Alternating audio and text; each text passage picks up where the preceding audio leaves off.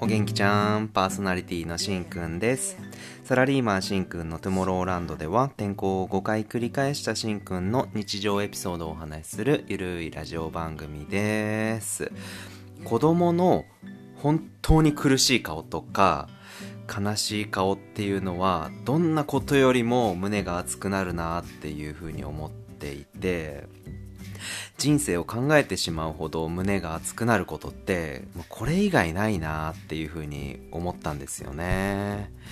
この前あのお休みの時にスーパーに買い物に行ったんですよ。まあまあ毎週行くからね。でそこでたまたまお友達夫婦があの、ね、前から歩いてきたの。でわーと思って、もしかして公園に向かってる途中なんじゃないかなって思ってたの。あの、ねえっと、テントとか思ってたから。だから、うわーと思って、もういきなりブワーって U ターンしてね。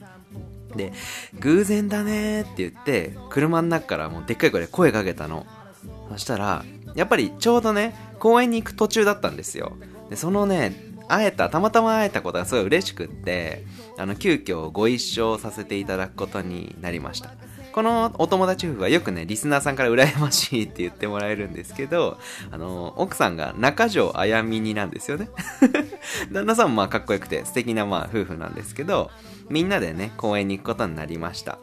でね、みんなで公園に行くなんて、みたいな感じでめちゃくちゃテンション上がっちゃって、そこであの奥さんと相談して、トランプを持って行ったりとか、あとチャリンコをね、車に積んだりとかして、まあいろいろ持って公園に行くことにしました、その日は。で、公園ではね、もうね、久々だから、まず乾杯しちゃいましたね、ビールで。公園で飲むビール最高ですよね。気持ちよかったなまあ、秋晴れっていう感じでしたし、そこではもうボールで遊んだり、自転車の練習をしたりしたの。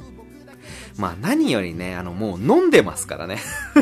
もう何よりもね、最高に楽しかったですね。飲んでるっていうだけですでにね。で、遊びながら、あそこまで、あのベンチまで競争しようぜとか言って、もう全速力で飲んでんだけど、走ったりとかしてさ、いやー、そういうのが楽しかった。皆さんもね、飲みながら全力疾走してみて、やってみてほしい。ですけどね。で、ある程度落ち着いて、みんなでトランプをすることになりました。で飲みながらトランプってまためちゃくちゃ面白いじゃないですか。なんか合宿とかでも昔よくやったりとかしたなとか思い出しながら、頭全然回んないながらやり始めたんですよ。で、5歳の娘なんで、一応ババ抜きにしてもらったの。5歳でもわかるようにね。で、トランプが徐々に減っていって、ただやるのはなんかつまんないから、心理戦に持ってこうかな、みたいな感じで思って、これ取られたらどう思う？みたいな感じで、あちらの旦那さんに聞いたりとかして遊んでたの。うん。あと配列を変な風に変えたりね、トランプな。で、最後に、娘と友達の旦那さんだけが残ったんですよ。負け残ってて。で、こちらとしてはね、もうどっちが勝ってもいいんだけど、あの、負けたら、娘が負けたらどういう顔するのかっていうか、どういう風になるのかなっていう気持ちはあったんですよ。で、最後残りのトランプね、あの2枚になって、娘がジョーカーを持ってたの。ババ抜きだからね。で、あちらの旦那さんが、どっちを取ってほしいみたいな感じで優しく言ってくれたのね。で、娘はすごい素直だから、もう、こっち取ってくれたら嬉しいな、みたいな感じで言ってて、で、その瞬間、あちらの旦那さんが、と、ジョーカーじゃない方を取ったの。つまり、娘の負けが確定する瞬間なんですよ、そこが。ただその友達はね、面白がってやってくれたのね。その瞬間、僕の時がガツって止まったの。いや、本当に心の中では、いや、本当にありがたいことだなっていうか、親だったら、絶対ね、その場ではわざと負けるんですよ。なんでだろうね、あれ。いや、親だったらっていうのは失礼だな。僕だったらね、すぐ、なんかわざと負けちゃうんだけど、なんでだろうな。でもそこを友達の旦那さんは躊躇なく任してくれる。いやすげえありがたいことだな。きっとこれからの友達付き合いとかあの学校とかそんなことたくさんあるぞってすごい今時止まってるからね。すごいそんなことも考えたりとかしてうん、子育てなんて言ってるけど、なんかね、親が教えられることなんてやっぱり本当に少なくって、ほとんどは世間がやっぱり教えてくれるんだなっていうかね、思いましたね。だからさ、本当に今日は来てよかったなって心から思ったの、そこで。負けた瞬間ね。そこで、はって我に返って、あそうだ、負けたんだったって。本当にその時はね、時が止まってそのぐらいをずっと考えてたんですけど、我に返った時に、なんかわかんないけど、なんか全部が嬉しくって、僕はすごい笑っちゃったの。もう、あ みたいな、もう、なんかね、涙出るぐらい笑っちゃって、いや、なんていい日だ、みたいな。で、娘の顔を見たら、娘は、もうとにかく見たこともない顔に固まってて、で、席を切ったように、もう大泣きしたんですよ。いやもう、その瞬間がなんかたまんなくてね、すぐ抱き上げて、泣き止むまで公園をね、ぐるっと歩いたんですけどね。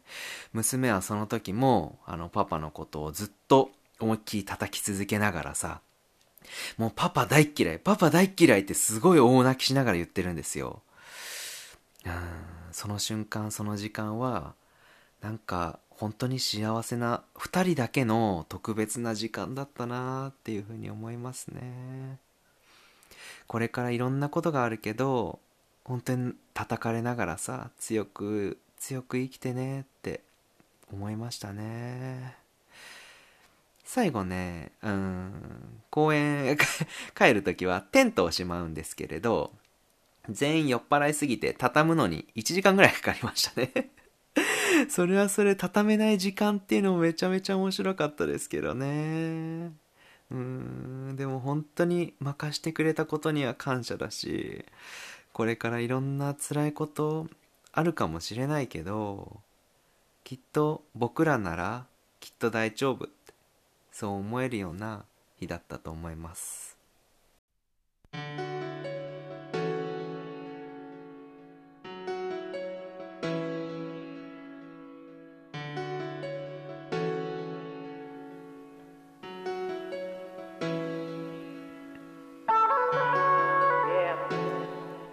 はい、エンディングです。今日も最後までお聴きくださりありがとうございました。今回は娘にパパ大嫌いって言われたっていう話をさせていただきました。いかがだったでしょうか？昨日はね、あの、運動会がありました。年少さんの時はね、本当に何にもやんなかったんですよ。かけっこも一人だけ走らなかったの。そういうことがあると、本当に悩むし、当時はね。なんで他の子と違うのかなって思っちゃうんですよね。本当にそれのは良くないと思うんですよね。でも悩んじゃう。でも今年はね成長して全部やってくれました。ちゃんと。ただ入場するだけでも泣けるし かけっこもビリだったけど走ってるだけで泣けましたね。それを見たママさんがね、僕が泣いてるのを見て、よかったですねってまたその人も泣いてくれたんですよ。すごい嬉しかったな今までのね、初めて笑った顔とか、走ってる時とか、かけっこね、見てる時とか思い出しちゃいました。うん、初めてパパって言った日とか、なんか思い出しましたね。本当に周りの人とか、先生には感謝しかないし先生に文句なんて出るはずがないなっていうふうに、ん、思いました。今日もスーパーに行ったらもう必ず抱っこになるんですよ。歩かないの全然。でもねきっとあっという間に成長するんだなって思ってまあ今日も抱っこしましたね。うんうちの家族ならきっと大丈夫だなってまた思わせてくれるような運動会でした。この前仕事で港区のね、南青山、随分すかした街でしたね、行きましたけどもね、そこの社長は、自分と同じくパパだったんですけど、なんか自分の手で町おこしをしたりとかしてお金を稼いでるような人で、仕事がすごい楽しそうにやってたんですよ。で、ポルシェに乗っててね。なんか自分に置き換えると仕事をセーブしなければこんな生活もあったりしたのかなとかやっぱり羨ましく思うし今守るべきものっていうのはたくさんあるんですけども責められるものは何もないなっていうふうに思ってしまってうんすごい考えましたね。今日もこの後もまた休みの日はね安いスーパーで買い物に 行ったりするんですけどね。もう今の質素な暮らしも好きになりたいって思うしうんそうですね。もう一回人生やり直せたとしてもまあこいつ、まあ、娘にはまあ会いたいかなって思うからまあこういうのもいいなって思います。うんそうですね。そんないろんなことを考えてたけどでも運動会本当に行ってよかったしうんよかったと思う本当に。じゃあ今回はこれで終わりたいと思います。いつもありがとうございます。バイジー。